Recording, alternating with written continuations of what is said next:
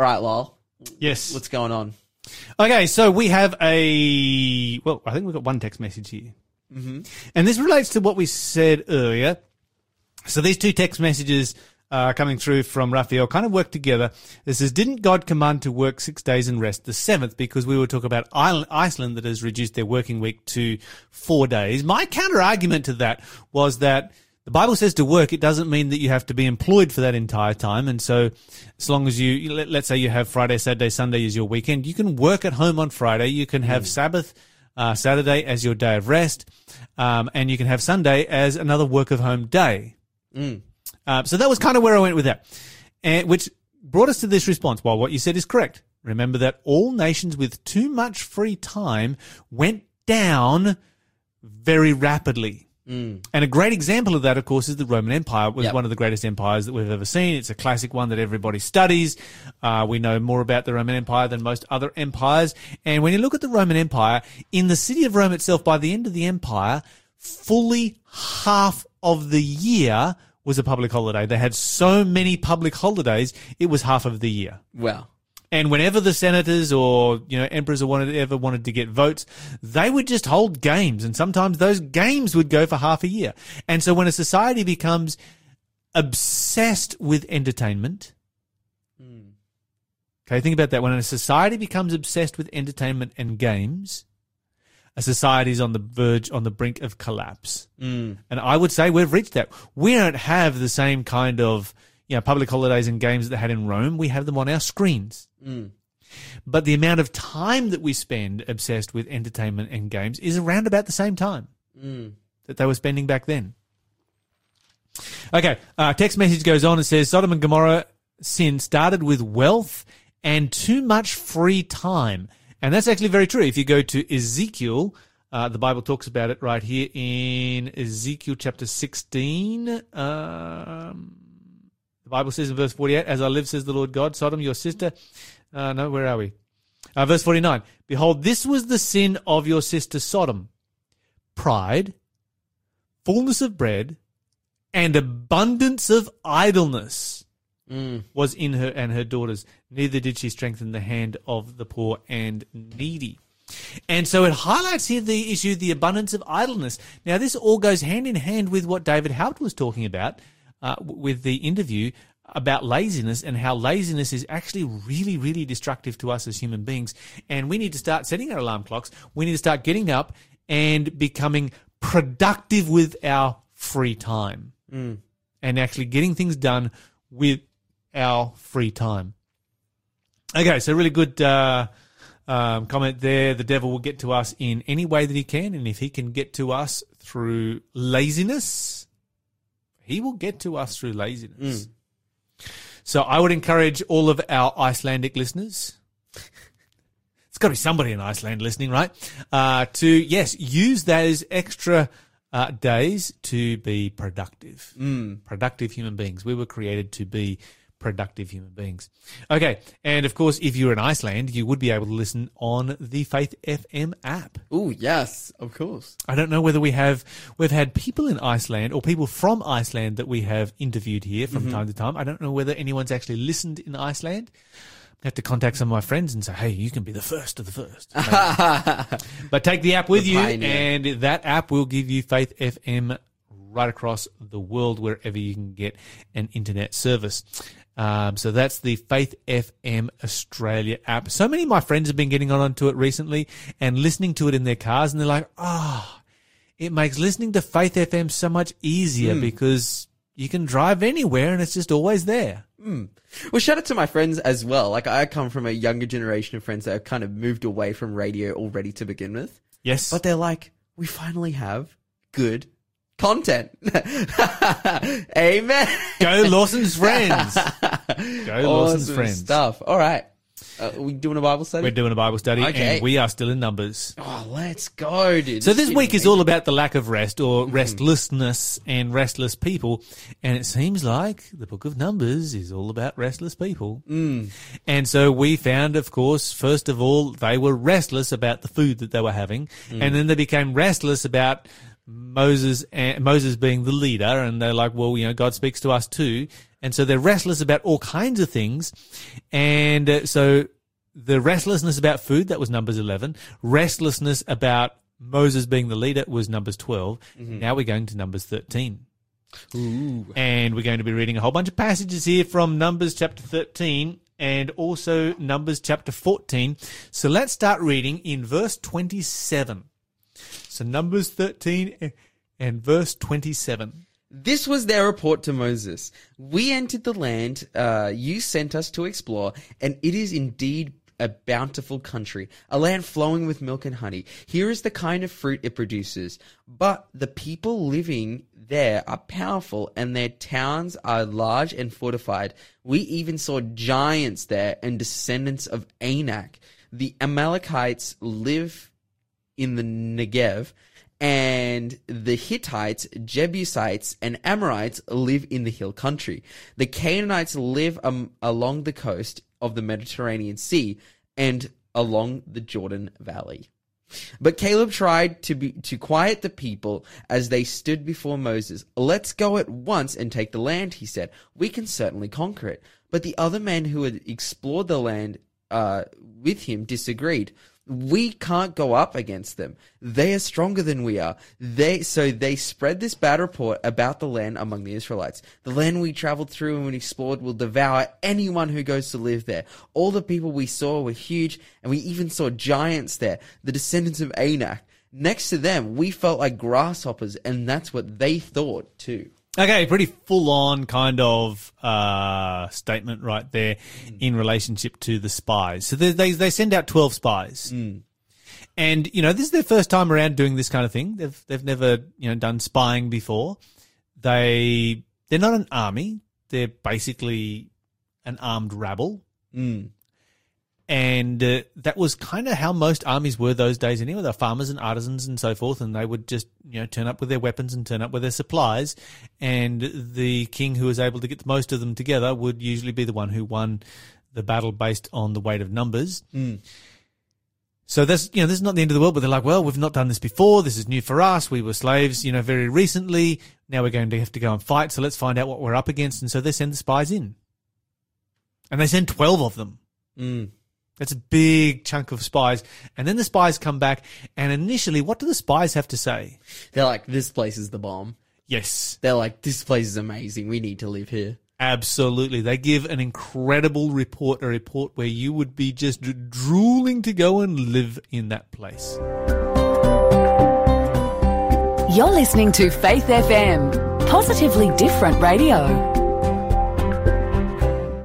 Yes, indeed. Okay, so uh, we find here that the th- this is this is what the spies are saying, and they're saying, you know, this is this is just fantastic. It's a land flowing with milk and honey.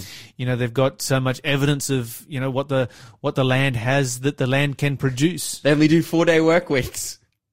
Yeah, it's kind of it's kind of like that. It's, it's the kind of land that can support a four day work week, and uh, and they're all super excited about. It. At, at at this point, how do you think the na- the the, congreg- the, the the congregation, the nation, the uh, Oh, Israelites are feeling up until this point? They'd be stoked. You know, they knew that God promised them the land. They knew that this would be their future place of inhabitants. And they're like, oh, yes, like this is good. Let's go in there. Let's go get this. Let's take it.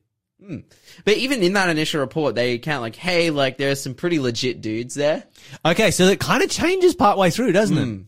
All right. So what? Where's the point? Let's go to Numbers chapter thirteen. It's uh, Where's the point verse 28. Verse 28. 28, it, it, it changes. It says, but the people living there are, power, are powerful.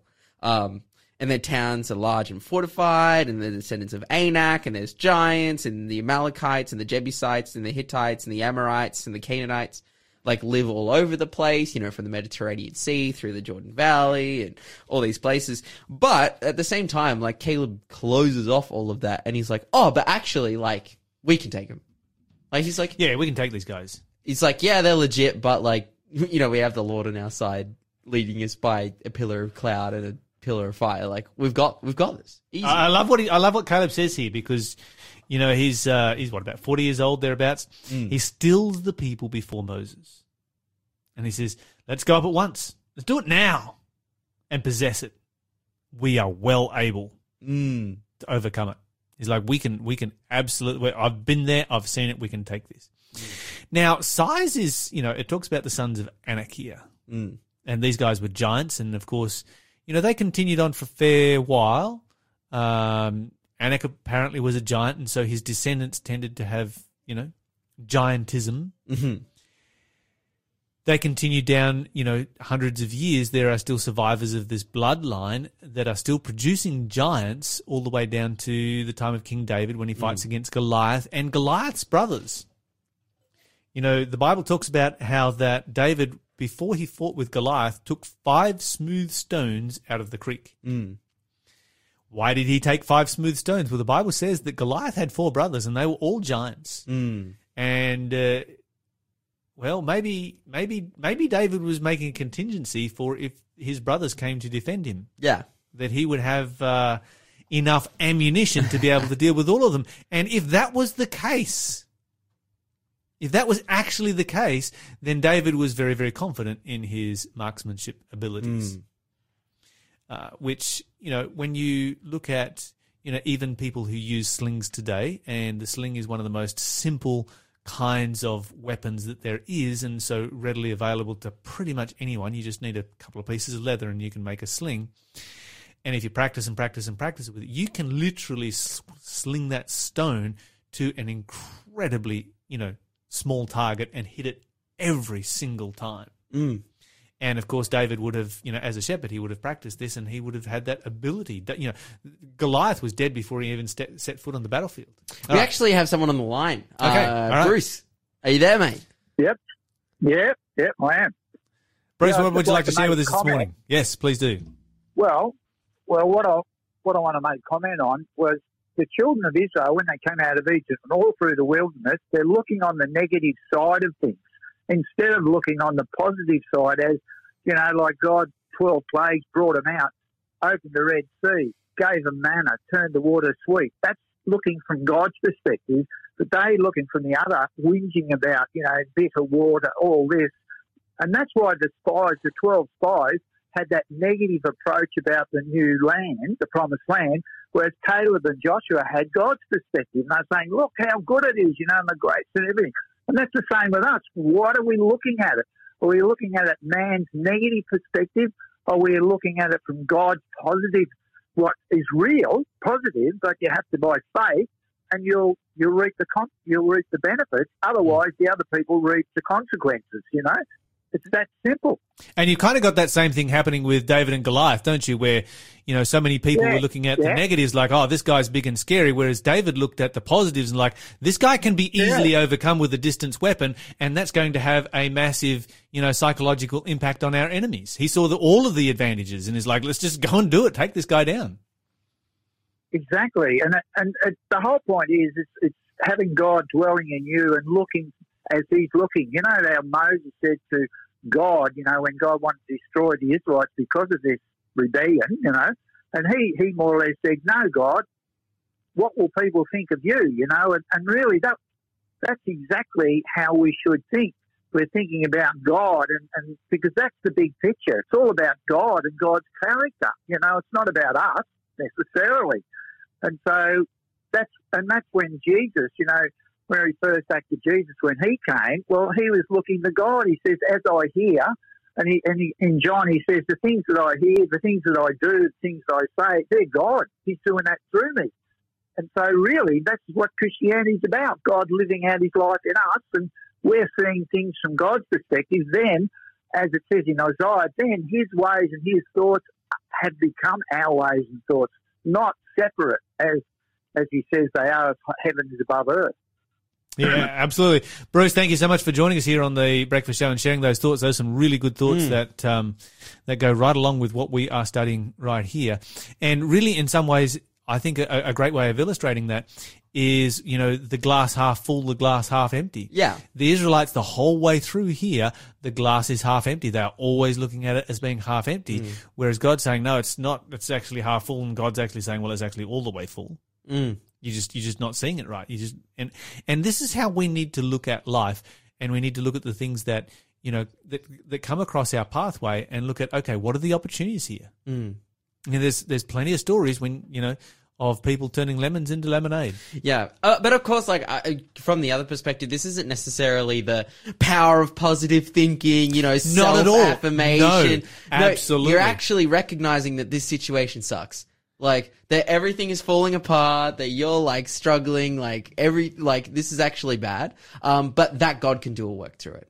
Like Yes. the reality of the situation. Mm. Okay, so Vincent's just cut, just uh, texted through to say great comment to the caller to Bruce. so Mm, yeah. Bruce is getting some good good good support there from one of our listeners. Yeah, fantastic.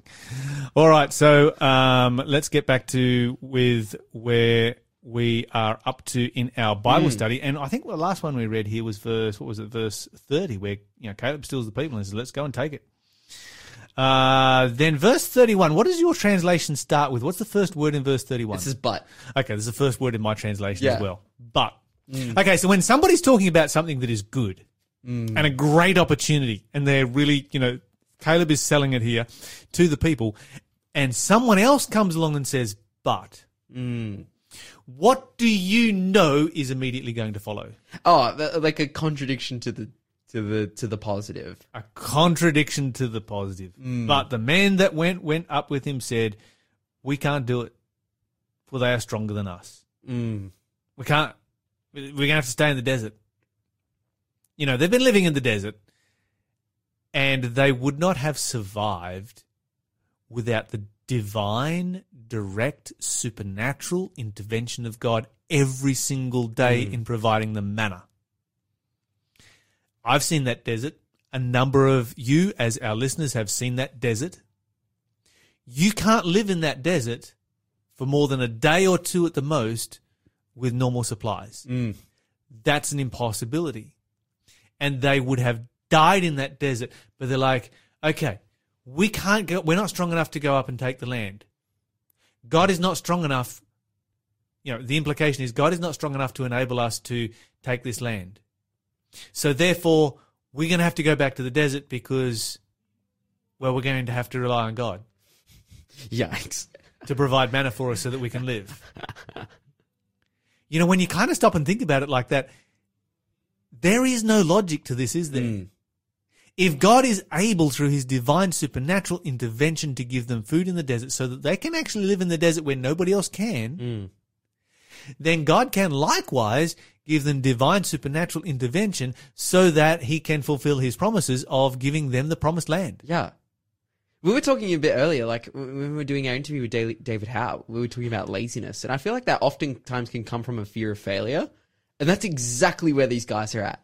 They're scared that they'll be overcome, that they'll fail, even though all the evidence around them suggests that they won't. Every day, God has been giving them supernatural evidence to say, I can do this for you guys. You're listening to the Breakfast Show podcast on Faith FM. Positively different. Okay, so we've got this passage here in uh, Numbers chapter 13 that we've been looking at. And in verse 32, it says that they brought an evil report of the land which they had searched under the children of Israel, saying, The land which we had gone through to search it is a land that eats up the inhabitants. And all the people that we saw in it were men of great stature. So they start off talking about the sons of men. Sorry, sorry, the sons of Anak mm. that were giants. Oh, the sons of Anak are there. You know, so this is one family. Mm. They've seen one family and they're like, "Oh, this, the, the, these guys are there." But th- but now, but now, look, look how they're exaggerating. The whole land, everybody who lives there are giants. Mm. Uh, yeah, and this goes on to say, and we were like grasshoppers in their sight. Once again, I suspect that this was a little bit of an exaggeration because we know how big Goliath was, and he was a descendant of Anak. Hmm. We know that he wasn't that big. I mean, he was twice our size for sure, But there's and that would be super Yeah. intimidating. yeah. But a grasshopper is, I mean, percentage of a human size. Yeah, well, probably 2%. So these guys, in their desperation to rebel against God, have launched into desperate Yeah, exaggerations. and, and conspiracy, and it's just like this is so silly as well because I would think that the Israelites are probably one of the biggest people groups on earth at this time. well, they're a decent size anyway. Like, yeah, they're a, they're a huge size. Like, yeah, if we're talking about like tribe for tribe, like family for family, yeah, there might be a, a town where there's inhabitants from lots of different kinds of people, but uh, it, for, for the most part, I'm like, dude, you've got over a million people mm-hmm. In your people group traveling with you. Yeah, sure, they're not all soldiers. But that means that there's a lot of men there. It was Moses who said just earlier, I have 600,000 foot soldiers to feed. Yes, That is a massive army. that's huge. That's giant. You've got one family here, the family of Anak, like Yes. versus twelve tribes. you know you can overrun. that Oh, family. they could kill these guys, like destroy them. And you know, if you travel to Jericho, and Jericho was an incredibly powerfully defended city, Mm. and what we do have to understand is about about ancient fortifications is that if you've got good walls, they really do negate weight of numbers. Mm, mm. And Jericho had at that particular time, you know, Jericho, according to archaeologists, was the first city in the world to ever have walls and had very powerful walls, had a revetment, had all kinds of stuff going on.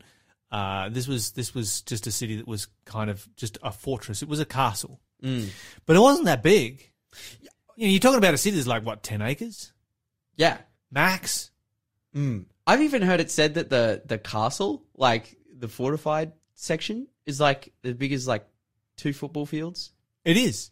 I've been there. Yeah. That's the fortified section of Jericho. It's it's just not that big. Mm.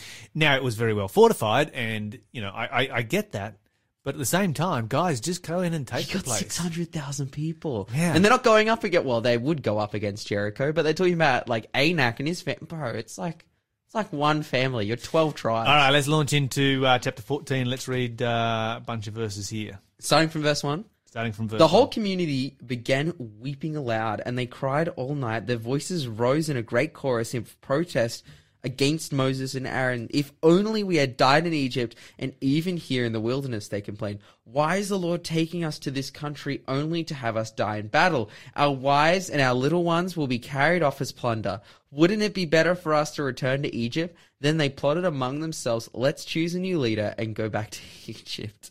Then Moses and Aaron fell face down on the ground before the whole community of Israel. Two of the men who had explored the land, Joshua the son of Nun and Caleb the son of uh, Jep- uh, uh, tore their clothing. They said to all the people of Israel, The land we have traveled through and explored is a wonderful land. And if the Lord is pleased with us, he will bring us safely into the land and give it to us. It is a rich land flowing with milk and honey. Do not rebel against the Lord and don't be afraid of the people of the land. They are only helpless prey to us. They have no protection, but the Lord is with us. Don't be afraid of them. But the whole community began to talk about stoning Joshua and Caleb. Then the glorious presence of the Lord appeared to all the Israelites um, at the tabernacle. And the Lord said to Moses, How long will these people treat me with contempt? Will they never believe me, even after all the miraculous signs I have done among them? I will disown them and destroy them with a plague. Then I will make you into a nation greater and mightier than Okay, and this is one of those other instances where Moses becomes an intercessor once again. Mm. But you know, this is a pretty wild passage when you read through this story and see what's actually going on. They're like, yeah, let's go back to Egypt. Yeah. Let's go back to slavery. Mm. Really? Seriously? After you see all of the miracles that have happened? Now, of course, this would have been the easy path for them because path for them because Egypt was uninhabited, you know, well, not uninhabited, but it had no pharaoh, it had no well, it had no effective pharaoh. It had been stripped of its wealth and its army was at the bottom of the of the Dead Sea and so it was an, an, empire very large empire that was in the process of rebuilding, and so they may have seen those strategic advantages over Canaan. Hmm. But this is the place where they had been slaves, mm. and how quickly they forgot when emotion took over. Let's not let emotion destroy our relationship, our connection with God. You're listening to the Breakfast Show podcast on Faith FM. Positively different. So that means it is now time for. Question of the day.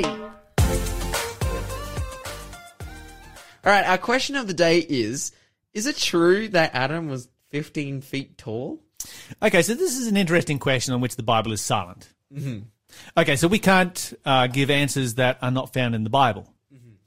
However, it is very commonly believed that this was the height or roundabout the height that Adam was, and we need to ask ourselves the question why. And there are a number of lines of evidence that are used. Okay, so the first thing is that in the ancient world, everything was bigger. Now we know this. You go down to the, uh, the the Sydney Museum, you're going to find, you know, you're going to find wombats that are that are the size of hippopotamuses. These are fossils that we have dug up in the fossil record. You're going to find, you know, giant kangaroos that are three meters tall. And, and that's simply just by going to the museum. You can you can look at the dinosaurs that once roamed the earth, and these were enormous creatures.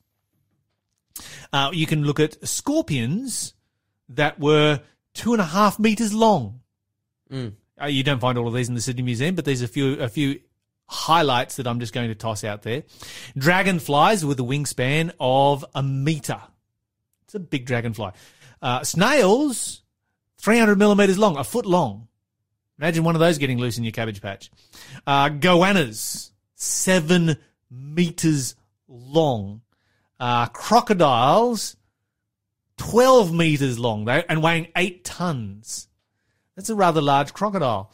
Um, you can look at turtles that were 100 times the size of any living turtle today. These are turtles the size of a car, not a small car, a decent sized car. That's a big turtle. Yeah.